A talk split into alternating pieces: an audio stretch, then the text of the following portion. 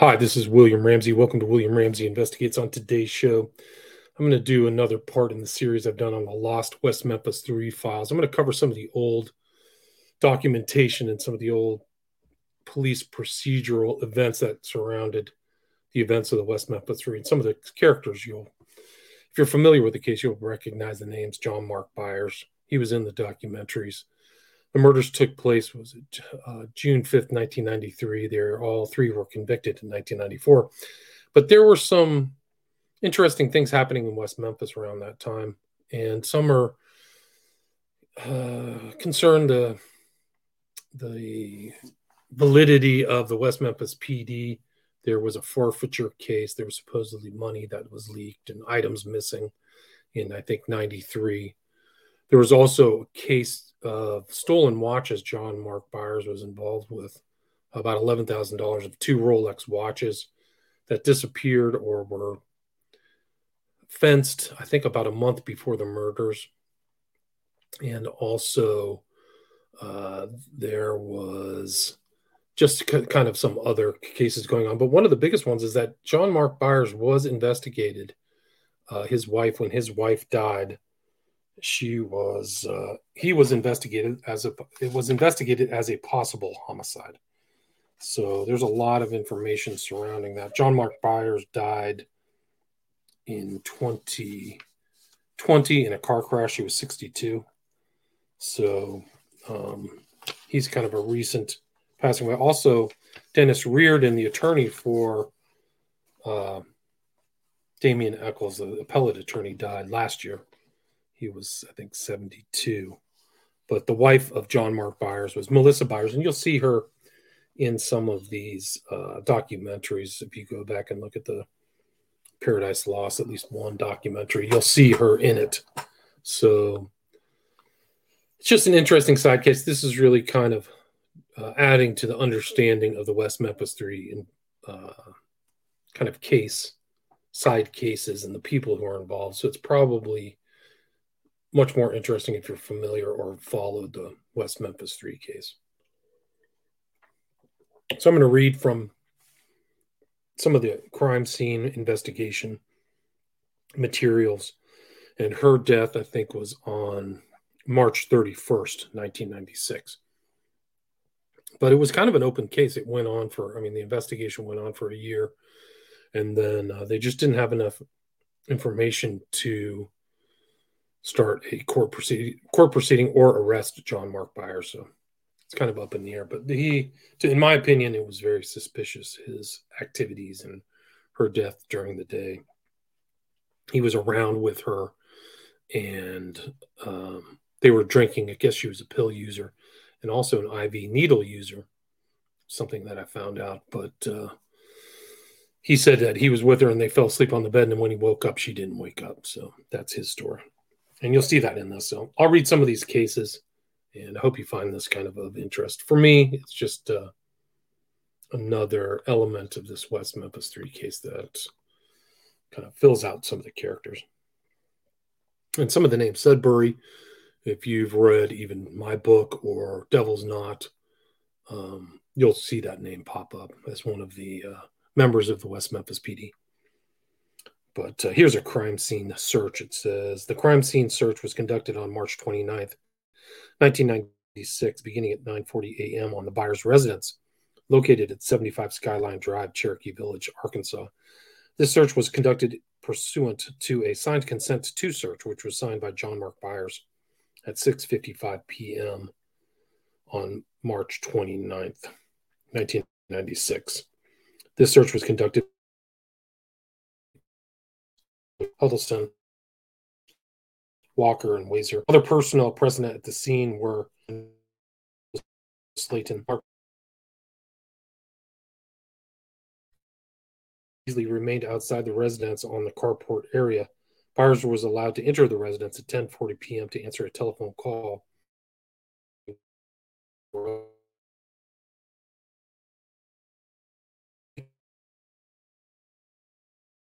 Completed. Um, the crime scene residence is located in the northwest corner of Skyline and Choctaw Drive. The residence is described as a single story wood frame residence sitting in an easterly direction with a carport located on the south end. The main entryway of the residence has a wooden door. There's no sign of forced entry to the door. And let's see. The master bedroom is located on the northeast portion of the residence. Upon entering this area, the bed is located to the immediately left. The photographs obtained by Huddleston and the crime scene diagram prepared by Walker will better depict the description of the residence, this residence, and location of the evidence items seized. So there was a bath towel seized, blue long sleeve pullover, seven different types of med- prescription medication prescribed for Melissa Byers located on the dresser, which was positioned against the south wall of the bedroom area. A list of the medication is as follows alprazolam, lithium, Paxil, Lithonate, Desyrel, Paxil, and Midol over the counter medication. Suspected marijuana and other paraphernalia located in the closet of the master bedroom. One clear, clear glass, contents of milk, um, alcoholic beverage, peach schnapps, and there was a videotape of the crime scene. So it was treated as a crime scene. It's pretty remarkable. So that search went through. Uh, the body of Melissa Byers was lying in a hospital stretcher, which was the same one used. She was totally nude, lying on her back, and had been covered with a hospital blanket. A visual observation of Byers' body revealed IV puncture marks on the top of her right and left foot, on the inside of her right wrist, and on upper right thoracic area. The right thoracic puncture mark and the right wrist puncture mark were both covered by band aids. The puncture marks on the top of her right and left foot were not covered. Medical ID straps had been placed on the right ankle and both wrists of the victim. On the left hand of the victim, two rings were present on the left ring finger, as well as one earring. Fingers and toenails painted red. There was no visible bruising noted on the body, but a surgical scar is noted beginning approximately two inches below the navel.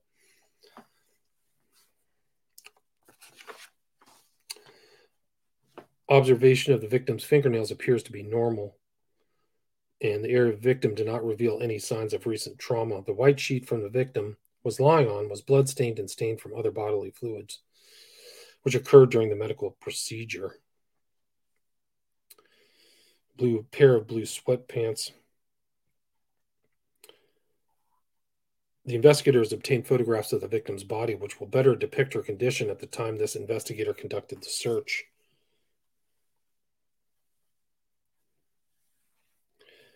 So they took Vic, tons of pictures of her body at the time and IV marks, so they knew all that, uh, which is kind of interesting. Um, this is also at the hospital. It says victim's husband, John Mark Byers, was at the hospital and had been communicating with De- Deputy Wazer in regards to the circumstances of Melissa's death. Wazer obtained a handwritten statement from Byers and forwarded a copy of this to investigator. Byers was later transported back to his residence by a neighbor, neighbor Norm Metz, and Melissa Byers' body was moved to the recovery room at the Eastern Ozarks Regional Hospital. A crime search of Byers' body was conducted by this investigator at the hospital.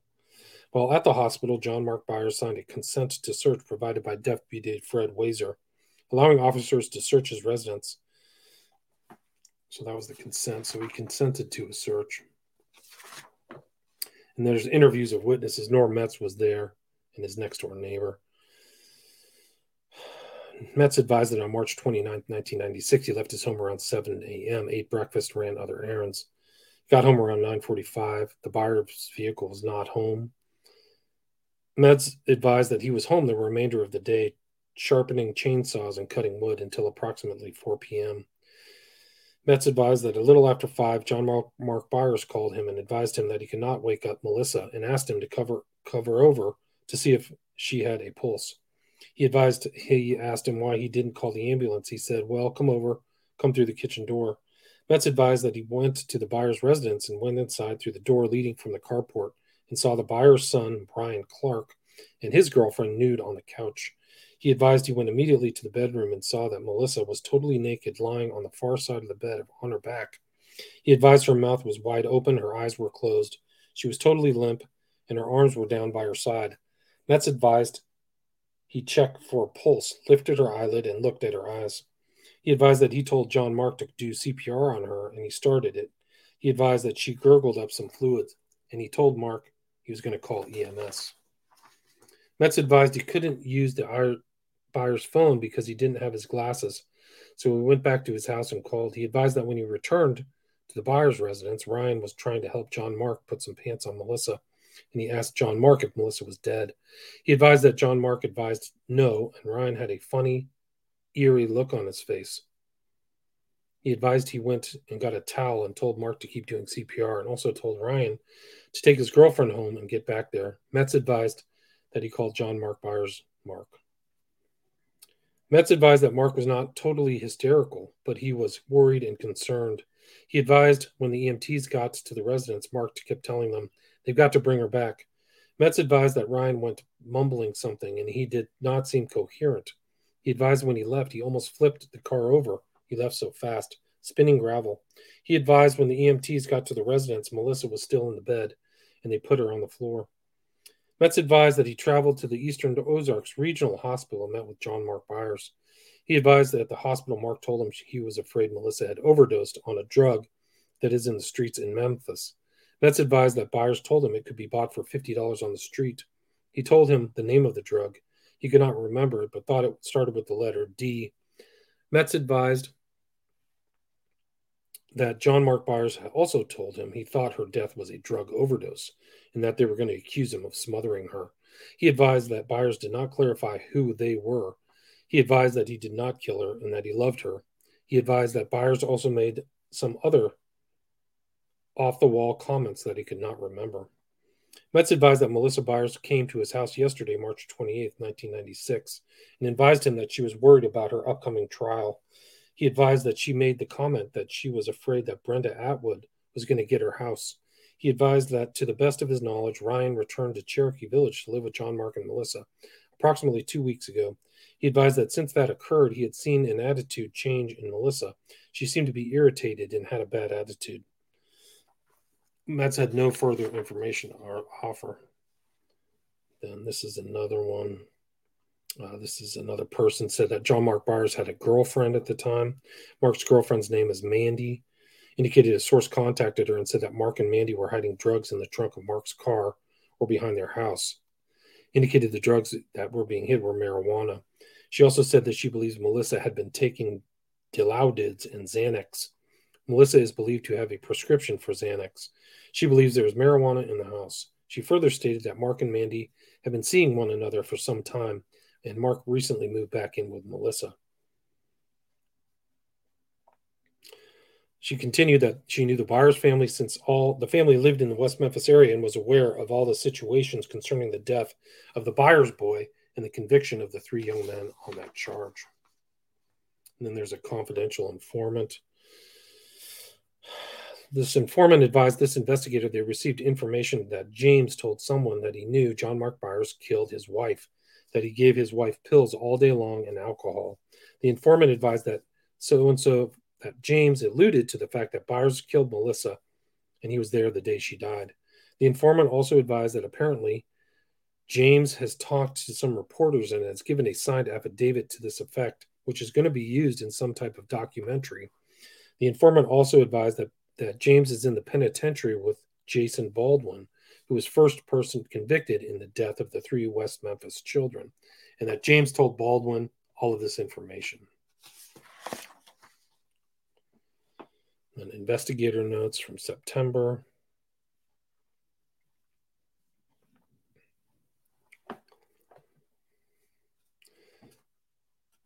Uh, there was information that the investigator, the case was currently in the trace evidence section where tests were being performed for arsenic or other type poisoning. They could not advise the test completion date, but advised that as soon as the tests were completed, they would forward the complete autopsy report to this investigator. They did all the tests. To this date, investigator received a copy of the medical examiner's autopsy report concerning the victim, Melissa Byers. The medical examiner's office has ruled that Byers' death as an undetermined cause and undetermined manner.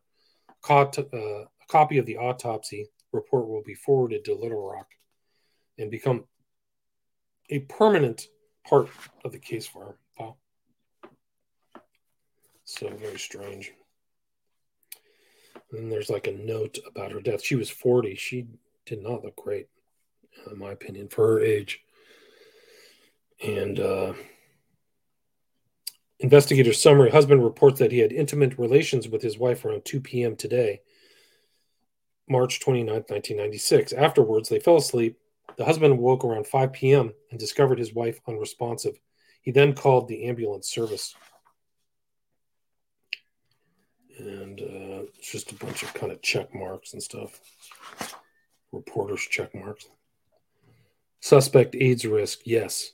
History of drug abuse, yes. Prescription drugs located, yes. So there's a lot.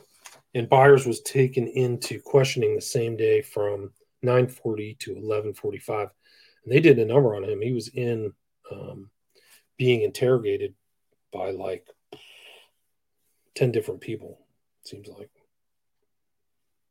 bunch of different officers talking to him. I guess they didn't get anything from inventory of evidence. Let's see bath towel, hand towel, sleeve shirt, glass contents, suspected marijuana and paraphernalia. So they took evidence from it. Incident report. This is uh, the day after from a cop. On Saturday, approximately 7, I traveled to the John Marks Byers residence, reference copies of evidence seized and permission to search. He stated he needed to talk to me. I told him I had time to listen to anything he wanted to tell me. He then asked me to come into his living room and sit down. John Mark said he had talked to his brother in law, Dennis Fear, who was a policeman in Greenville, Mississippi. John Mark said Dennis and his father in law had brought Ryan Clark, John Mark's stepson, back from Memphis today. And that was where Ryan went last night when he left his home on Skyline. Dennis advised John Mark to tell the police in Sharp County about Melissa's recurring drug problem and wanted to tell me about it. John Mark stated Melissa's drug of preference was Dilaudid over the course of their eight year marriage. He said that he had taken Melissa on several occasions to Greenleaf and to rehab at West Plains, Missouri, but he could not watch her 24 hours a day, seven days a week. He continued that there had been problems in the marriage and that Melissa left him and went to stay with her mother and father in Memphis and returned home two or three weeks ago when Ryan, her son, had returned. He felt Melissa may have brought some Dilaudid back with her from Memphis. He didn't know for sure. I advised John Mark that the autopsy would tell if he had any drugs in his system. I then asked to speak with Ryan. John Mark told me Ryan was out with friends and to, to stay out. so that was. That's just investigative notes.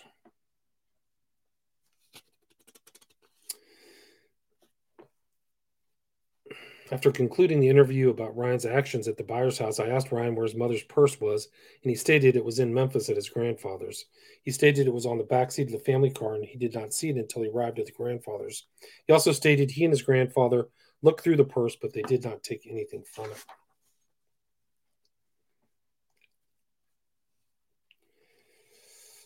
This is uh, just more reports talking to people and. Uh, that area.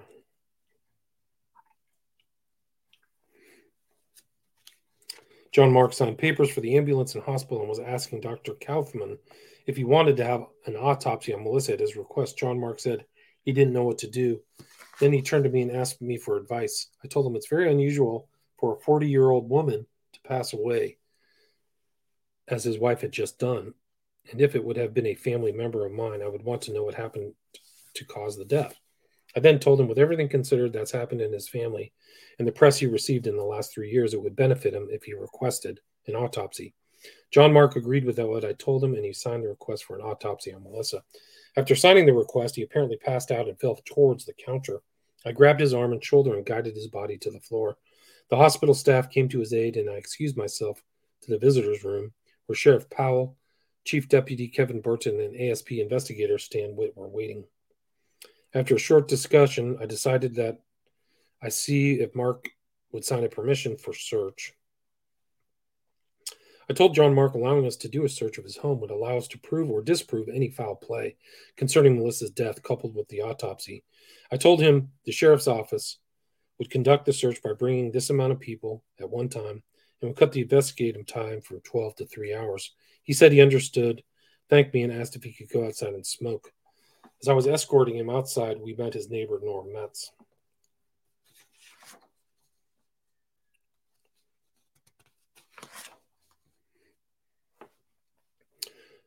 Officer told me John Mark was concerned with the whereabouts of his stepson Ryan because he had told him to take his girlfriend Amanda home and come right back. I walked down to see where John Mark was sitting with a white female known to me as Mandy. I told John Mark we were about to search, and I would tell him when he could come into his house. I asked Mandy, I asked why Mandy was there, and was told she is a friend of the family.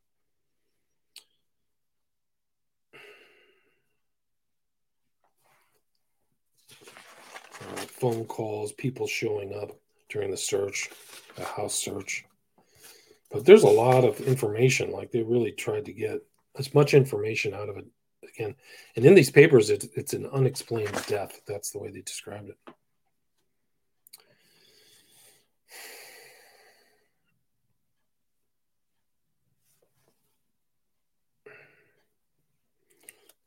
A lot of people saying stuff, crime scene search.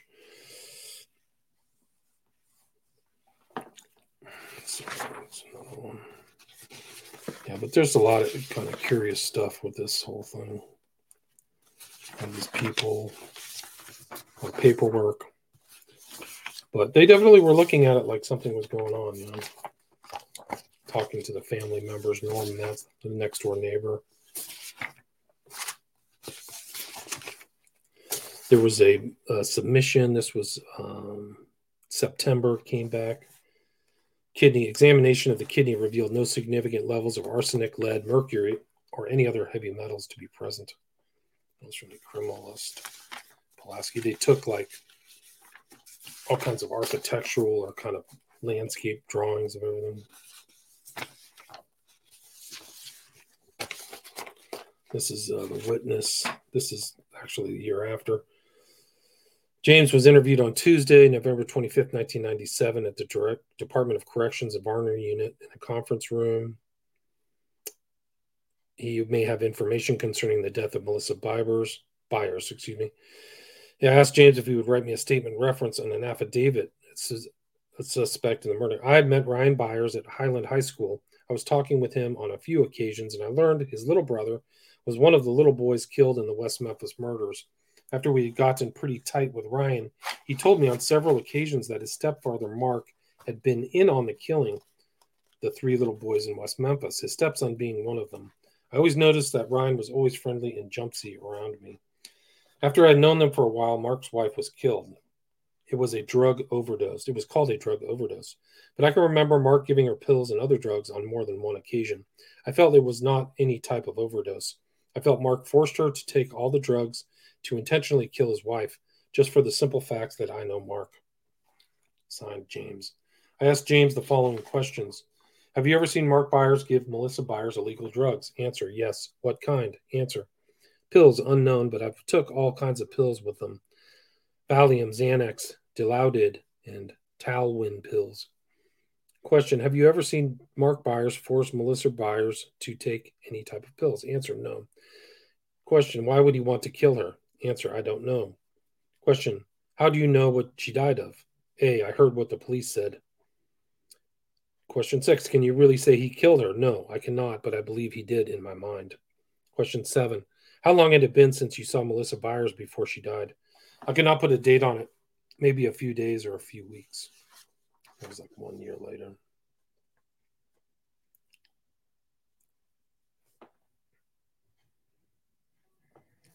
We take a statement of the uh, son.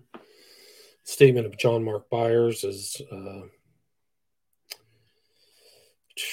went to sleep at 2.30 approximately 3.20 byers son ryan knocked on their bedroom door to let them know he was home from school. Melissa asked john if that was ryan knocking on the door. John says yes he thinks. He then fell back to sleep. He woke again went to the kitchen for a glass of milk and returned to melissa laying on the bed. He asked her if she wanted something to drink. He didn't respond she didn't respond. John then sat at the right side of the bed. He then laid down, touched her, and she didn't feel right. John then shook her and went and got a wet rash wash rag and wiped her face. He then felt for a pulse and he could not find one. After a short time, Melissa threw up some liquid. John then called his neighbor. kind of strange.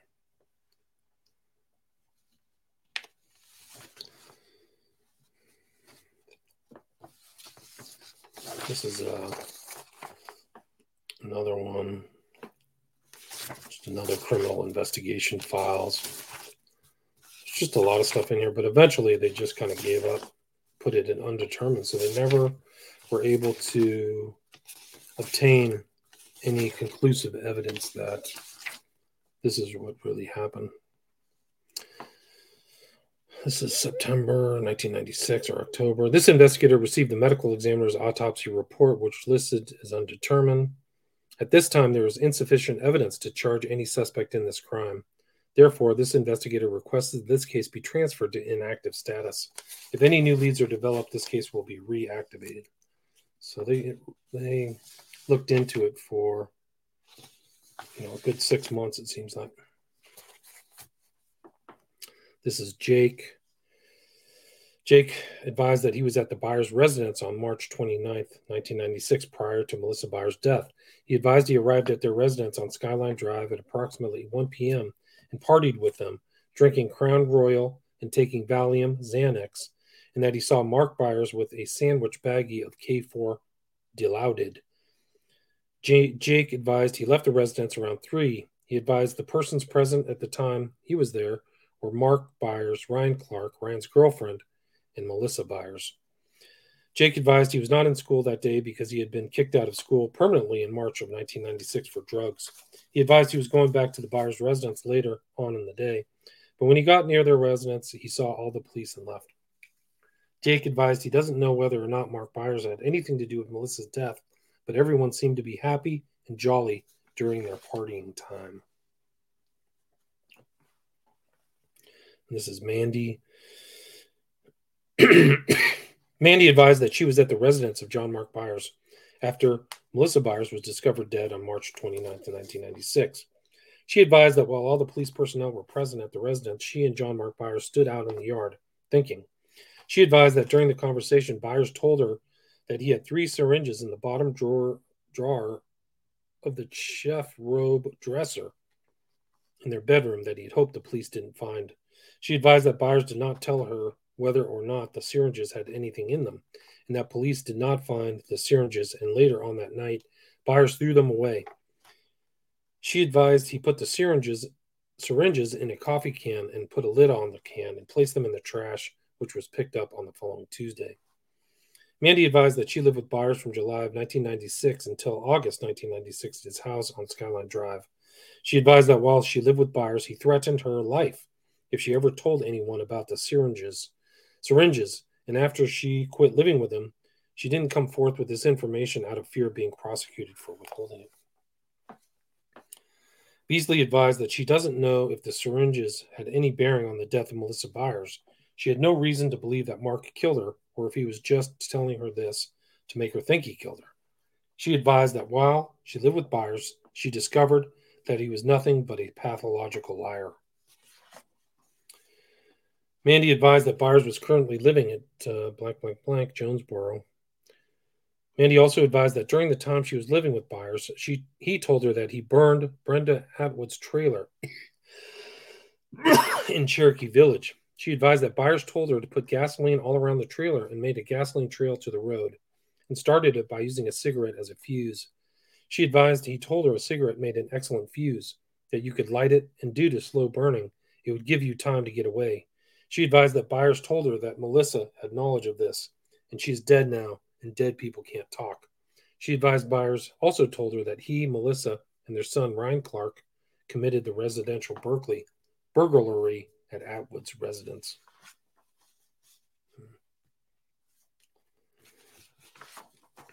So, interesting statements. This consensus searches, so just kind of this really just kind of historical background of the type of people these were.